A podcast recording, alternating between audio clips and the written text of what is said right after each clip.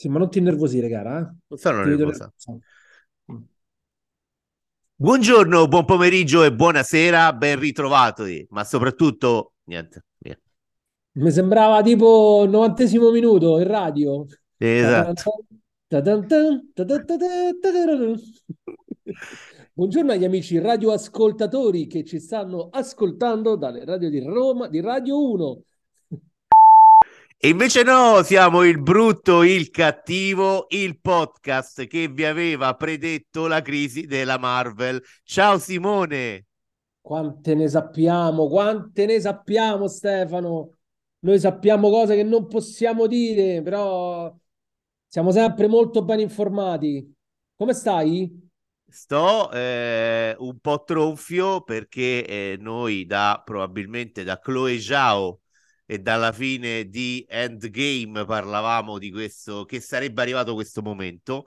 Eh, le- i prodromi c'erano stati tutti, la fase 4, e adesso i nodi stanno venendo al pettine, alla Disney eh, stanno volando gli stracci. eh, non so se hai seguito. Guarda, io eh, mi sono preso qualche giorno di vacanza, sai, avevo bisogno, sono stato a Londra, ho un po' staccato la spina, cosa che ogni tanto dovresti fare anche tu, che non, fai mai e si vede, insomma, sei molto stressato, ti percepisco molto stressato in questi giorni. Sappi che ai nostri amici nella puntata che mi hai fatto registrare da solo ho spiegato che tu non c'eri perché avevi la gonorrea alla gola. Mazza che bastardo, sai che mi è venuto poi un po' di fastidio alla gola? Ma era proprio cufata infame che sei. No, guarda, quello è il, co- quello è il Covid che hai preso sugli aerei. No, non è Covid perché ho fatto il tampone, sono negativo. Ma quindi è gonorrea, cioè mai, atta- mai fatto venire gonorrea, infame. Te l'ho lanciata, te l'ho lanciata. Allora, la Marvel è in crisi, eh, c'è la storia di Vittorio Alonso che sarebbe qua da farci una trasmissione, eh, però vabbè, dai, lasciamo perdere. Noi oggi vorremmo parlare di due film. Il primo è Dungeons and Dragons, l'onore dei ladri, che abbiamo visto insieme in anteprima un po' di tempo fa e che sta andando eh, molto molto bene. Vuoi, vuoi iniziare tu, Simone? Mm, Sì, non- non- senza senso proprio questo successo, se vogliamo. Ehm, è un po' il, è un po' il ritorno. Ah, tu l'hai visto Super Mario? No, non l'ho visto. Perché io, io ero in Inghilterra, avevo la scusa per non andare a vedere la proiezione stampa. Tu no, non ci sei andato perché non ti, fa- non ti piaceva proprio l'idea di andarti a vedere Super Mario e di perdere due ore e mezzo della tua La vuoi la verità? Allora, Mm, tanto non ci ascolta dimmela nessuno. anche se non la vorrei. Non ci ascolta nessuno. Io ho Eh. girato tutta la mia giornata per andare all'anteprima di Super Mario Bros. Ok. A un- Poi, giornata al lavoro, come sempre e come per tutti, non, non voglio passare per eroe, terribile. Alle 19.40 apro Instagram per eh, raffreddare un po' il cervello e spolliciare e vedo una foto di Andrea Guglielmino col pupazzo di Super Mario ed esclamo: Porca troia, l'anteprima mi sono scordato. Sono sceso di corsa, mi sono messo in macchina. Waze mi diceva 12 minuti alla destinazione. Ho detto ce la faccio in, ca- in carrozza. E invece mi sono messo in fila. È stato quel martedì che pioveva a Roma. Via Flaminia bloccata. Ho dovuto rinunciare. Mi scuso con tutti. Sai invece che direbbero quelli bravi che hanno avuto la tua, la tua giornata? Direbbero, anche se non ci sono andati, sono andato a vedere il film, mi è piaciuto molto. E io invece ho detto la verità. Io dico sempre la verità.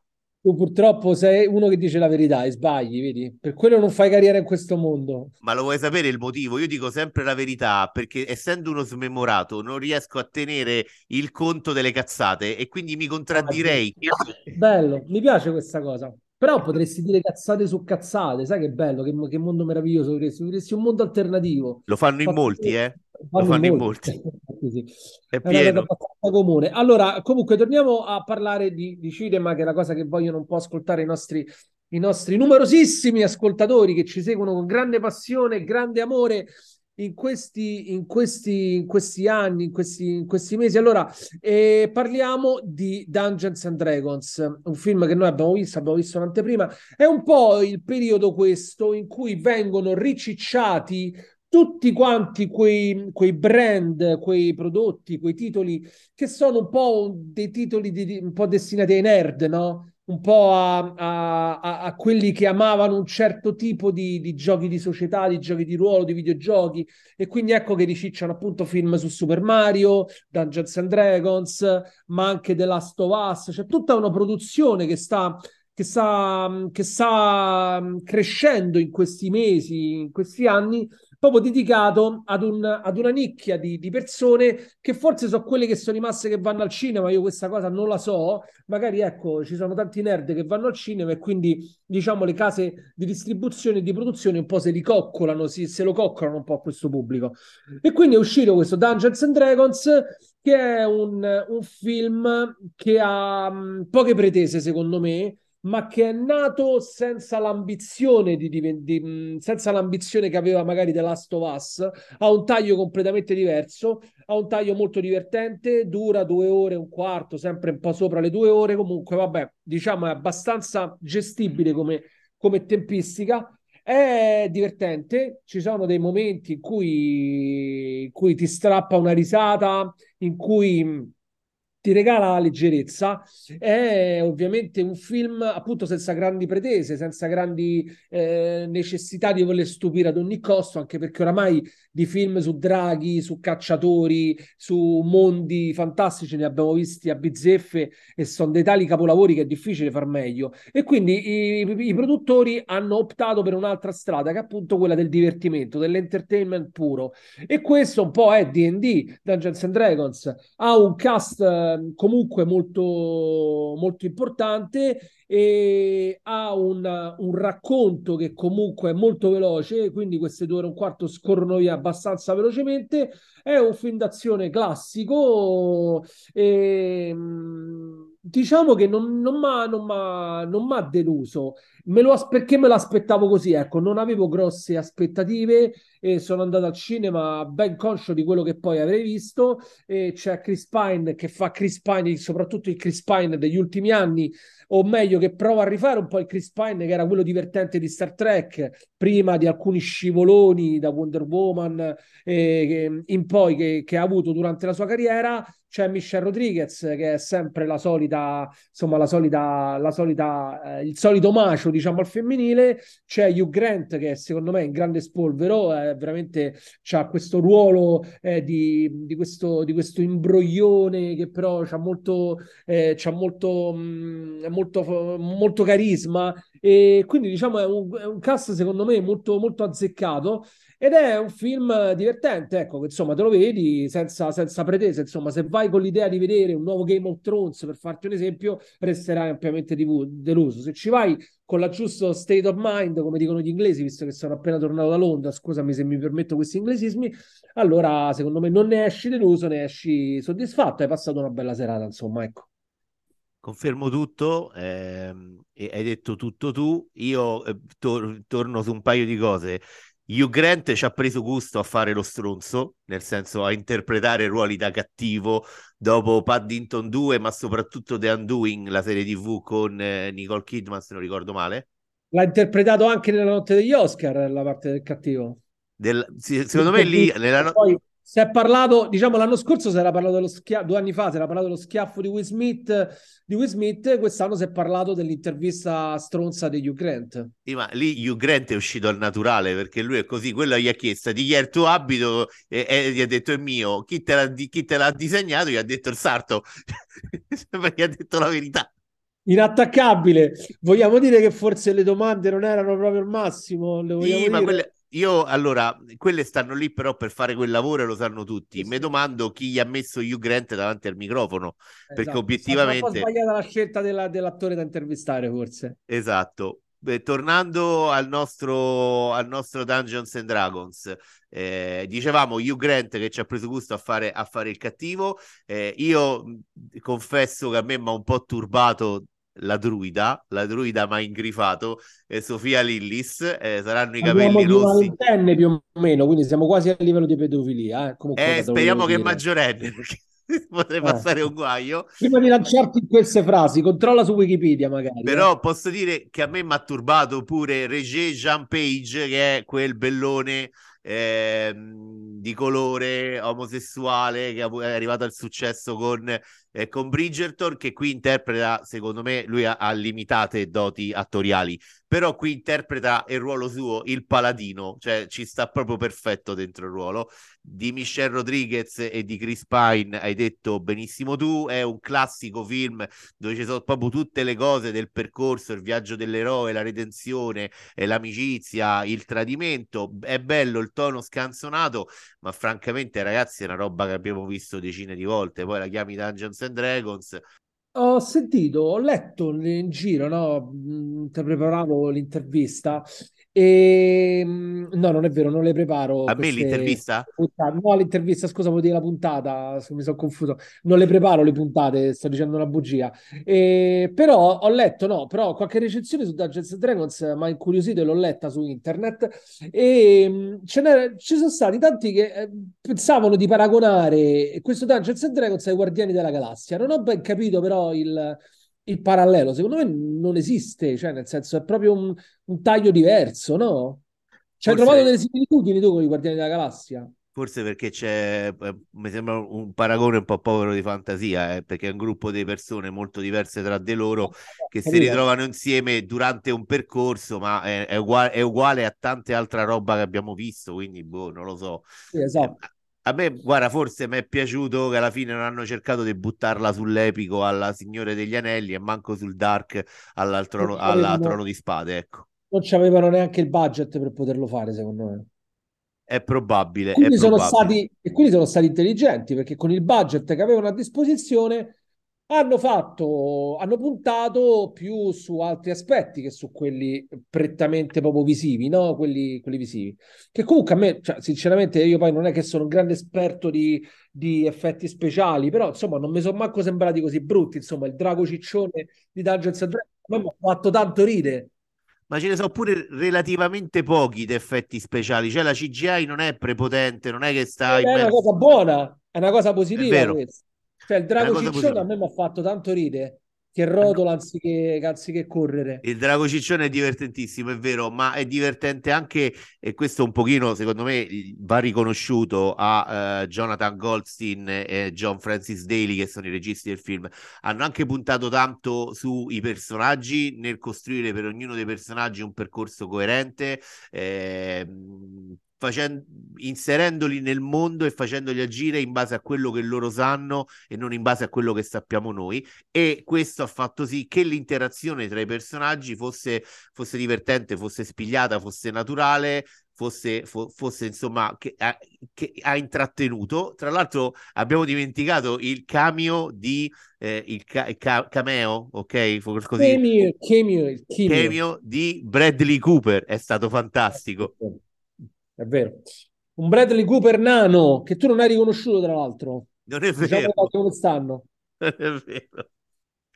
L'ho dovuto ricordare io, che ovviamente non mi ricordavo il nome, quindi ho dovuto fare. Ma ti ricordi quello che ha interpretato quello che ha fatto quella, quel film là che si chiamava? Perché allora dovete capire che io e Stefano, siccome abbiamo la memoria del pesce rosso, di un pesce rosso, non ci ricordiamo un cazzo. E quindi quando usciamo dalle proiezioni ci facciamo, tipo, sembriamo due anziani che stanno, che ne so, che parlano sulla panchina. E quindi io gli faccio, ma ma hai visto quello lì? Come si chiama quello?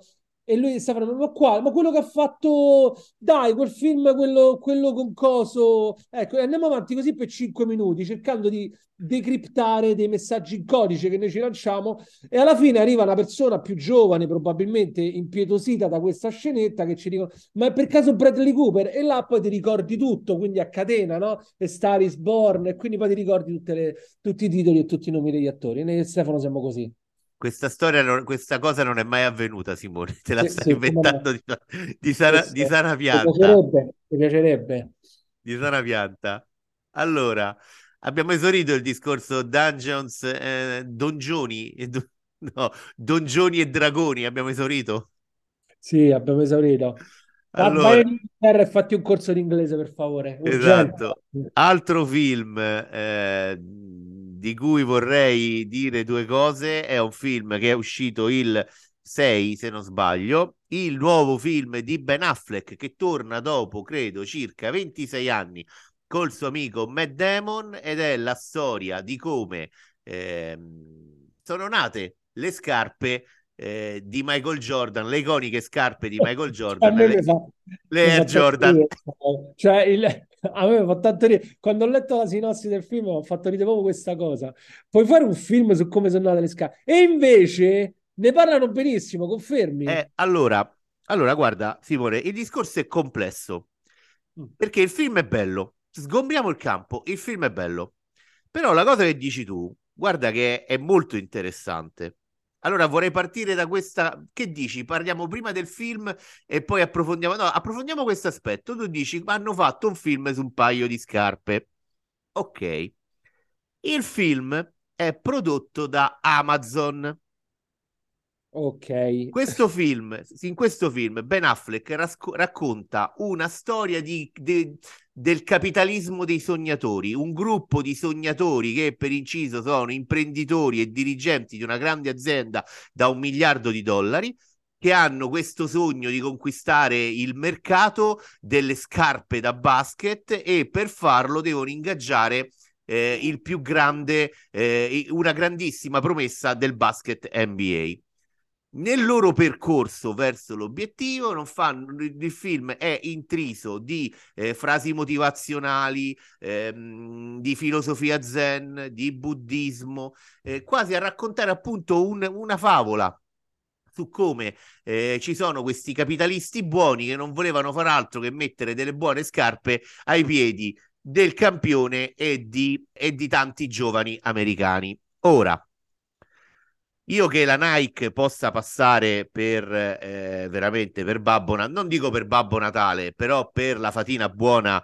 dei sogni faccio un po' fatica perché l'idea stessa che il capitalismo possa essere eh, buono, il capitalismo nasce su eh, sfruttamento, eh, no, non, voglio, non, voglio, approfondire il tema perché non, lo sfiora appena anche il film di dove sono prodotte e da chi sono prodotte, erano prodotte queste scarpe negli anni Ottanta, perché lo sappiamo tutti. E la cosa che mi, mi, mi, lascia perplesso è che questa storia del capitalismo buono, di questo gruppo di sognatori eh, che raggiunge questi obiettivi fantastici, arriva da un colosso del capitalismo contemporaneo, che, di cui sempre più vengono fuori storie, come dire, al limite del, de, de, del tollerabile. E non vorrei che ci stanno a cercare di vendere la, delle favole per interesse loro, cioè Amazon vuole dire, vedete, quelli di una volta, la grande marca, il baffo della Nike, eh, il mito di, di, di, Michael Jordan, sì, pure loro hanno fatto delle cose un po' così, ma perché siamo dei sognatori, perché sogni- siamo dei buddisti e compagnia bella. Un po' me puzza, cioè quando mh, David Finker ha girato The Social Network, ci ha raccontato la storia di uno stronzo ai limiti della psicopatia che si è inventato una cosa e non l'ha fatto passare per un buono eh, che voleva mettere in contatto il mondo, l'ha fatto passare per uno che ha rubato un'idea e, e, e, e che ha fatto delle cose anche non belle per ottenere il suo obiettivo. Ok, ti voglio chiedere delle cose. La prima, in questo film compaiono anche gli altri marchi o c'è soltanto il marchio Nike? No, si parla di Converse e di Adidas. E fanno, la parte, e fanno, la parte, di quelle, delle pippe, però. No, non fanno, non fanno, parte, non fanno la parte del villain e perché per far, per far percepire la grandezza del salto compiuto dalla Nike dovevano, dovevano cioè loro dicono nel 1984 il 54% dei cestisti della NBA indossava le Converse, il 29% indossava le Adidas o come dicono nel film Adidas, solo il 14% mi sembra indossava le Nike e quindi noi abbiamo Nike. le Nike, bravo. E quindi noi abbiamo ehm, la divisione basket della Nike con pochi soldi e con poche risorse eh, che deve cercare di conquistare una fetta di mercato più importante. Michael Jordan non si vede mai, giusto? Non si vede mai, si vede solo di spalle. Si vede, si vede l'iconico logo, quello di lui che salta. Eh, si spiegano anche, come, anche quello come, come, è nato, ma Michael Jordan non si vede mai. Cioè, si vede, aspetta, si vede il vero Michael Jordan in una parte che è quella finale che spiega delle cose, quindi ci sono delle immagini di repertorio del Michael Jordan vero. Però non Michael Jordan di oggi, ma Michael Jordan di allora. Anche il Michael Jordan di oggi. Ok. Altra domanda, l'ultima, è relativa a, a un, delle cose sempre che ho letto, insomma, su, sui vari social, anzi, lo citiamo, insomma, Roberto Recchioni, che è uno, insomma, de, de, degli influencer che, mh, più seguiti, insomma, nel, nell'ambito cinematografico, e, ehm, che diceva che questa è un po' una, questo film è stato un po' una marchetta nei confronti della Nike, no? Che poi quello che dicevi un po' tu all'inizio, o meglio, no, nel senso con la storia di Amazon, eccetera. Secondo te questo film è una marchetta della Nike in cui per due ore si parla bene della Nike e quindi ti fa venire voglia di uscire dalla sala e di andare a comprare delle Nike, magari ordinandole su Amazon, così facciamo proprio filotto oppure no? No, secondo me è una marchetta d'Amazon. Cioè, è una marchetta nel senso che si racconta una storia di capitalismo buono eh, di allora, di 40 anni fa, perché stiamo parlando degli anni 80, per dire, vedete, perché tu, il, il fondatore della Nike passa per un visionario, uno che ha dovuto combattere le regole del capitalismo anni 80 per crearsi uno spazio in quel mondo. Ed è la storia di Jeff Bezos e quindi secondo me si parla della Nike per parlare di Amazon e di quello che sta facendo oggi Amazon. Quindi Infatti la, la cosa... Dimmi, dimmi. La cosa a me mi è mancata è che si parla poco delle magagne, è, è troppo una favola. Mm. Quindi, insomma, la Nike viene sfruttata proprio in modo misero per raccontare un'altra storia. Insomma, Ma loro sicuramente la Nike, pass- cioè, la Nike ne esce benissimo. Quindi Beh, la Nike è felice perché comunque è una marchetta. Cioè, alla fine, comunque, The Nike il baffo sì. c'è stato però l'hanno fatto per poi eh, nota la cosa strana Amazon fa il, eh, il, film sulla Nike e Apple fa il film su Tetris che è un videogioco che ha cambiato il mondo dei videogiochi negli anni 80 quindi è come se questi grandi colossi di oggi vogliono raccontare storie edificanti dei colossi di ieri per dire, vedete, loro adesso a voi vi piacciono oggi le Nike, giocate con Tetris, noi siamo la stessa cosa in questo momento storico. Poi la Nike ne esce benissimo, eh, il marchio si vede benissimo, appunto fanno tutti una figura, però una figura bellissima, però obiettivamente io non ci, a me quando mi cercano di vendere sta cosa io non, non la compro, non, non, ci sto, cioè non, non può essere una storia così ok? Però il film è bellissimo. Eh, ben Affleck è molto bravo, era già capitato in Argo a raccontare la storia ma anche la sua rappresentazione. Il film è pieno di oggetti e immagini iconiche degli anni Ottanta, proprio per creare quel brodo di cultura che ha fatto poi sì che la Nike, il suo logo e Jordan diventassero icone di quel tempo. Eh, è la storia, come vi dicevo, cioè, allora, è la storia di come la Nike ha convinto Michael Jordan a diventare un suo testimonial, creandogli intorno una linea personalizzata, fo- fondando tutta la sua strategia intorno a Michael Jordan.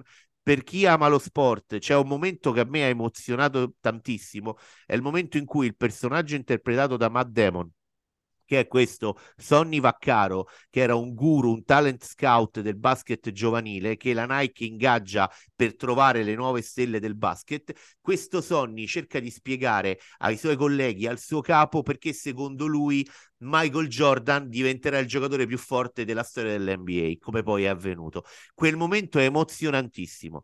Il film è tutto sulla parola, è molto parlato, ehm, ci sono dei dialoghi molto belli, eh, le interpretazioni sono eh, ottime. Quindi voglio sgombrare il campo, il film è molto bello e vi piacerà. Secondo me c'è un po' sto peccato originale del cercare di imbellettare certe cose che non possono essere imbellettate, ecco. Allora, ma eh, questa cosa ehm, di, di, come posso dire, della, della, di, di, Ben Affleck, no? Eh, bisogna fargli un po' i complimenti perché Ben Affleck, quando eh, prende in mano la telecamera e diventa regista, tira fuori sempre bei film. Sì, è vero. C'ha molto talento Ben Affleck per, il, per, per, per la regia. Io credo che forse ne ha toppato uno, forse La legge della notte, non so se ricordo bene il titolo, è quello che gli è riuscito meno bene degli altri. Io ho adorato Argo, come tutti. Argo è stupendo. Ho adorato The Town, te lo ricordi The Town? The, The Town, Town è anche bellissimo, come no? Sì, sì, sì, sì, me li ricordo entrambi. Lui ha questo bel talento su, a livello registico che cioè, anche un attore, un attore insomma oramai abbastanza, abbastanza molto quotato ovviamente, però anche come regista insomma è veramente un attore cinematografico a tutto tondo, quindi un attore regista cinematografico a tutto tondo, quindi bisogna anche fargli i complimenti. Difficilmente toppa, ecco, diciamo così. E, ehm, allora, tornando un attimo però al discorso di Dungeons and Dragons e al discorso di Tetris, tu hai lanciato anche questa cosa, no? Perché Apple produrrà Tetris. Um, eh, stato... Apple ha fatto, guarda che Tetris credo sia già disponibile su Apple TV. Disponibile, sì. No, ti volevo fare un'altra domanda. Arriverà il giorno in cui in Italia faranno un film su come è stato creato lo scopone scientifico? Oppure è, è, un film eh, prodotto, non lo so, tipo dalla DreamWorks su crocette, sul primo gioco della storia, tipo sul Tris. palline sul Tris. Oramai se, vendono, se stanno, a, cioè, se stanno a giocare a tutto. Stiamo un po' esagerando, forse? Se stanno a giocare a tutto, Simone, secondo me questo mondo è arrivato. A... Io, noi abbiamo detto prima degli altri che la Marvel era la canna del gas. Io comincio ad avere il dubbio che, che tutto l'ambiente che tutto l'ambiente è alla canna Questa del gas. Mass production, scusa se oggi parlo un po' inglese, ma eh, purtroppo è così che puoi farci. Questa mass production, cioè questa quantità enorme di film, serie che vengono prodotte ogni giorno, realizzate, portano sempre più ad avere una scarsezza di idee, oppure gente che copia. Cioè, fra un po' veramente faremo un film, non lo so, su che ne so, su Simone. Eh, sulla battaglia navale. La battaglia navale, ho fatto film sulla battaglia navale, dimmi. Ma il corpo metaforico di eh, dei, dei, degli attori di Emma Watson, di Rupert Grint è ancora caldo, cioè ancora ce li abbiamo negli occhi, nei panni di Harry Potter, eh, di Hermione e stanno, stanno, mettendo in produzione la serie TV serie su TV. Harry Potter, ogni libro una stagione. Cioè, cacchio, dateci tregua. Eh sì, eh sì. 2026-2028, ma ti rendi conto? Quando è finita la saga di Harry Potter? Nel 2015? Non, non ricordo, eh sì. però il cor- i loro corpi Meno sono ancora caldi. Meno di dieci anni fa. Meno di dieci anni fa. E noi tra, tra, tra 3-5 anni avremo la serie TV HBO Max perché sono tutti disperati e quindi devono cercare di puntare il cinghiale grosso, il cervo, quello con le corna imperiali, eh, per cercare di convincere la gente in questa guerra tra questi canali ma tanto tra un po' andranno qualcosa succede adesso non per tirarla faranno però... uno spin-off su Drago Malfoy poi sicuramente lo chiameranno Drago che ne so. Allora per dire tu ogni tanto parli de- del mezzo miliardo che Amazon Prime ha investito nel Signore degli Anelli Rings of Power ma, ma tu lo sai sai che è uscita una notizia che eh, una persona su tre non si è finita di vedere la serie? Eh ma hai rubato la è questo volevo dire. Ah, ecco, una okay, su... una per... la retention è uno su tre in America e credo tipo 43% in Europa, nel resto del mondo. Ma ti rendi conto? 43%, cioè tu non hai investito, ma hai, fatto, ma hai aumentato la retta di Amazon Prime, devo pagare 20 euro di più all'anno perché hai dovuto produrre una serie che una persona su tre non ha finito di vedere. Se non è questo motivo dei licenziamenti di massa, io non so cosa sia. Aspetta, no, due su tre non hanno finito di vederla. Due su tre, esatto, esatto. Non hanno finito di vedere solo uno su tre. E ti posso dire la verità, la vogliamo di tutta? Io faccio parte della categoria delle due su tre, perché io le ultime due puntate non me le sono mai viste. E quindi sì, è un problema questo di, eh, che va risolto in un certo qual modo, perché non si può continuare ad investire così tanti soldi, così tante risorse anche a scapito di noi consumatori, perché appunto io la battuta che facevo prima sull'aumento della retta di Amazon Prime è una, è una cosa che realmente è accaduta, però diciamo che il, um, tutto questo esborso di soldi enorme, mostruoso, per realizzare produzioni che poi sono dei flop, perché diciamocelo, magari non si può dire, ma la realtà è questa, delle produzioni che si sono rivelate dei flop, è un problema serio, è uno sperpero di denaro anche nostro che comunque va un attimo regolato, diciamo. E per forse hai ragione te, forse siamo veramente arrivati al canto del cigno de, de, del cinema, delle produzioni, non lo so. Cioè, si diceva che siamo all'apice della, della curva di espansione delle serie TV, siamo arrivati al punto più alto, cominceranno a scendere. Speriamo che in un futuro, quando ci sarà la discesa delle serie TV, ci sarà un contro, dall'altro lato, un'inversione di tendenza dei cinema, perché se continueranno a crollare anche i cinema, eh, diventerà un problema, insomma, se la caduta sarà su entrambi i fronti, ecco. In tema di serie TV, volevo, ci tenevo un sacco a dire due cose, a, a raccontarle, perché eh, The Mandalorian 3 è di un livello clamoroso, mi tiene io aspetto che arriva ecco non mi capitava da un po' di tempo che aspetto il mercoledì perché c'è l'episodio nuovo di The Mandalorian e anche questo è un gusto che ci dovete far recuperare, non ci mettete tutti gli episodi tutti insieme perché poi ce li sputtaniamo in un fine settimana. Eh, io, mi, io sto godendo, arrivo al mercoledì che non vedo l'ora di vedere l'episodio. Episodio 6, capitolo 22 intitolato I mercenari, in cui ragazzi c'è Jack Black. Ma ti rendi conto? Jack Black nell'universo Star Wars insieme a Christopher Lloyd, Doc Brown di Ritorno al futuro. La dovevo Bellissimo. dire, ragazzi. Bellissimo. E molto invece, segnalazione, la puntata è molto, ma la serie è veramente di un livello eh, altissimo. Volevo segnalare perché Simone sa che è un po' la mia, eh, la mia, passione, il ritorno di Succession, una serie TV che ha scelto di non agonizzare per stagioni e stagioni. Questa quarta sarà la ultima stagione, ho visto i primi due episodi, eh, come sempre, il primo episodio di stagione è un episodio che serve di riscaldamento perché devi riprendere i fili di tutte quelle cose, transazioni finanziarie, eh, il colosso che se vuole mangiare l'altro colosso e quindi devi un po' riprendere eh, le fila. Il secondo episodio è molto più bello del primo, c'è anche un momento per Connor Roy veramente esaltante, ma io l'ho messo sui social nei giorni scorsi. C'è un momento in cui si è sempre detto che la storia della famiglia Roy ehm, ricalca quello della famiglia Murdoch. E c'è proprio un momento nell'episodio 2 in cui Logan Roy sale è nella redazione del suo canale televisivo e per parlare alla redazione, per fare un piccolo discorso motivazionale, sale su delle scatole, su un podio improvvisato. Beh, la stessa cosa che fece Rupert Murdoch nel 2007 quando acquistò il Wall Street Journal, si fece fare un podio di scatole e parlò alla redazione da quel podio di scatole uno che nella vita le ha sempre rotte le scatole. C'è uno che ha postato la, le foto. Io. Eh, infatti, se stato ero io. Perché ho raccontato, no... ho, capi- ho, realizzato che eri stato te, insomma, ho visto la foto, ma sai, non sempre leggo poi chi ha postato determinate cose, quindi... Rupert Murdoch, uno che le foto, le scatole, scusate, che le scatole le ha sempre rotte. Se posso, Simone, Volevo, dare nostri, volevo dire ai nostri eh, ascoltatori che ho, guarda che è tornato a trovarci, guarda che è tornato a trovarci. Grande. La, la, la, la, parte intelligente della famiglia. La parte intelligente del podcast, mi ci metto dentro pure io. Allora, era la nostra amica Kira che ogni tanto si fa sentire. Allora, volevo dire che oggi 7 eh, aprile, il giorno in cui noi stiamo registrando, ma voi ascoltate la puntata qualche giorno dopo, però sono già disponibili.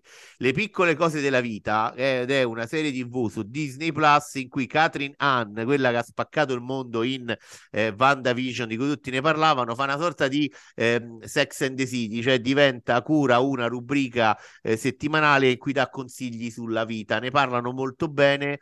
Io non so, tu ne sai qualcosa? L'hai vista? No, poi esce The Good Mothers, eh, sempre su Disney, Plus, su Disney Plus. Su Netflix è uscito Transatlantic, che è una sorta di Schindler's List, è una miniserie che racconta come degli americani nella Francia occupata dai nazisti salvarono degli ebrei. Esce sempre il 7 su Netflix, sorellanza, e per la storia che, il, che sono in crisi di idee, su Paramount Plus, indovina cosa arriva? Non me lo ricordo. Grease, The Rise of the Pink Ladies. Hanno fatto il prequel sulla storia delle Pink Ladies, ma te rendi conto? Eh, ragazzi, dai, eh, lo so. Eh, Paramount Plus ha fatto tra l'altro un film su come venne prodotto il padrino, ne avevamo già parlato di Offer, che invece è una gran serie. Tu l'hai vista? No, non l'ho vista perché non gli do i soldi a Paramount. Eh, sbagli perché Paramount Plus è una bella piattaforma. Eh, lo so, ma sto povero. Scusa, Stefano. Dopo lo fa, dopo inseriremo la cassa. È, è, un'ottima, è una bellissima piattaforma Paramount Plus che anzi eh, approfitto di questo spazio che mi lasci per promuovere Paramount Plus perché secondo me è una piattaforma che tutte le famiglie dovrebbero avere per passare delle serate belle in compagnia sul divano del salotto di casa. E ora capite perché Simone sta sempre in vacanza. Poi il 12, eh, accompagnato dalla notizia che Jeremy Renner sta sempre un po' meglio. Meno male, eh, questa è una bella notizia. Però esce... quel, quella serie che sta uscendo, che, di cui tu adesso parlerai, io, a me non, non, non mi interessa per niente, lo Ma... sai? Eh, Rennervations non mi interessa neanche a me, anche perché è rivolta ai giovani, quindi che ci frega, siamo ah, vecchi. che ci frega, noi abbiamo già passato ampiamente quella fase. Sempre su Paramount il 12 registratore di cassa. Eh, bellissimo. Dimmi, dimmi, sono molto curioso. E arriva Yellow Jackets 2. Bellissimo. Ne ho parlato. E poi, ultima cosa... Serie, scusami se mi permetto, Yellow Jackets è una serie meravigliosa. Che io Ma non, l'hai vista, l'ho vista io. Non l'ho mai vista, però visto che su Paramount Plus è stupenda, quindi vedetela. No, è molto bella, io l'ho vista ed è veramente molto bella. Forse mi potrei abbonare per questo motivo. Il Vedi? 14 Bravo arriva la quinta e ultima stagione di Mrs. Maisel su Prime Video.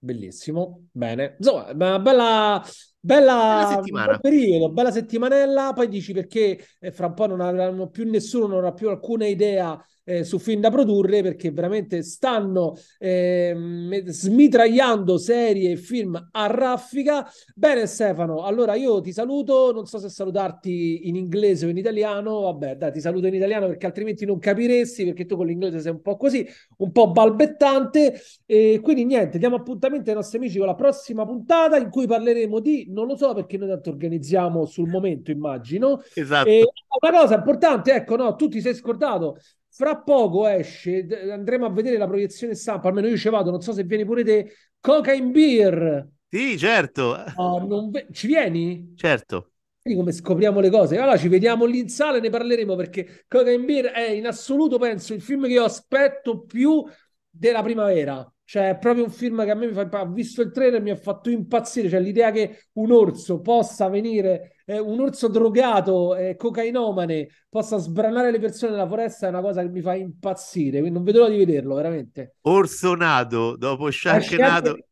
esce anche un film dell'orrore in cui c'è Russell Crowe che fa la parte di un prete. Com'è? Padre che... Amorth. Padre il Amorth. il nostro sì. esorcista il, l'esorciccio in tutti i sensi perché insomma voglio dire eh, oramai...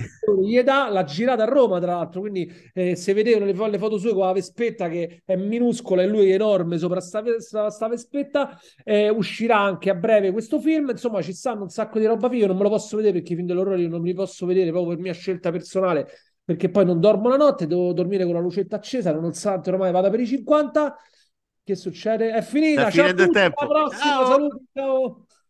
Il mondo si divide in due categorie.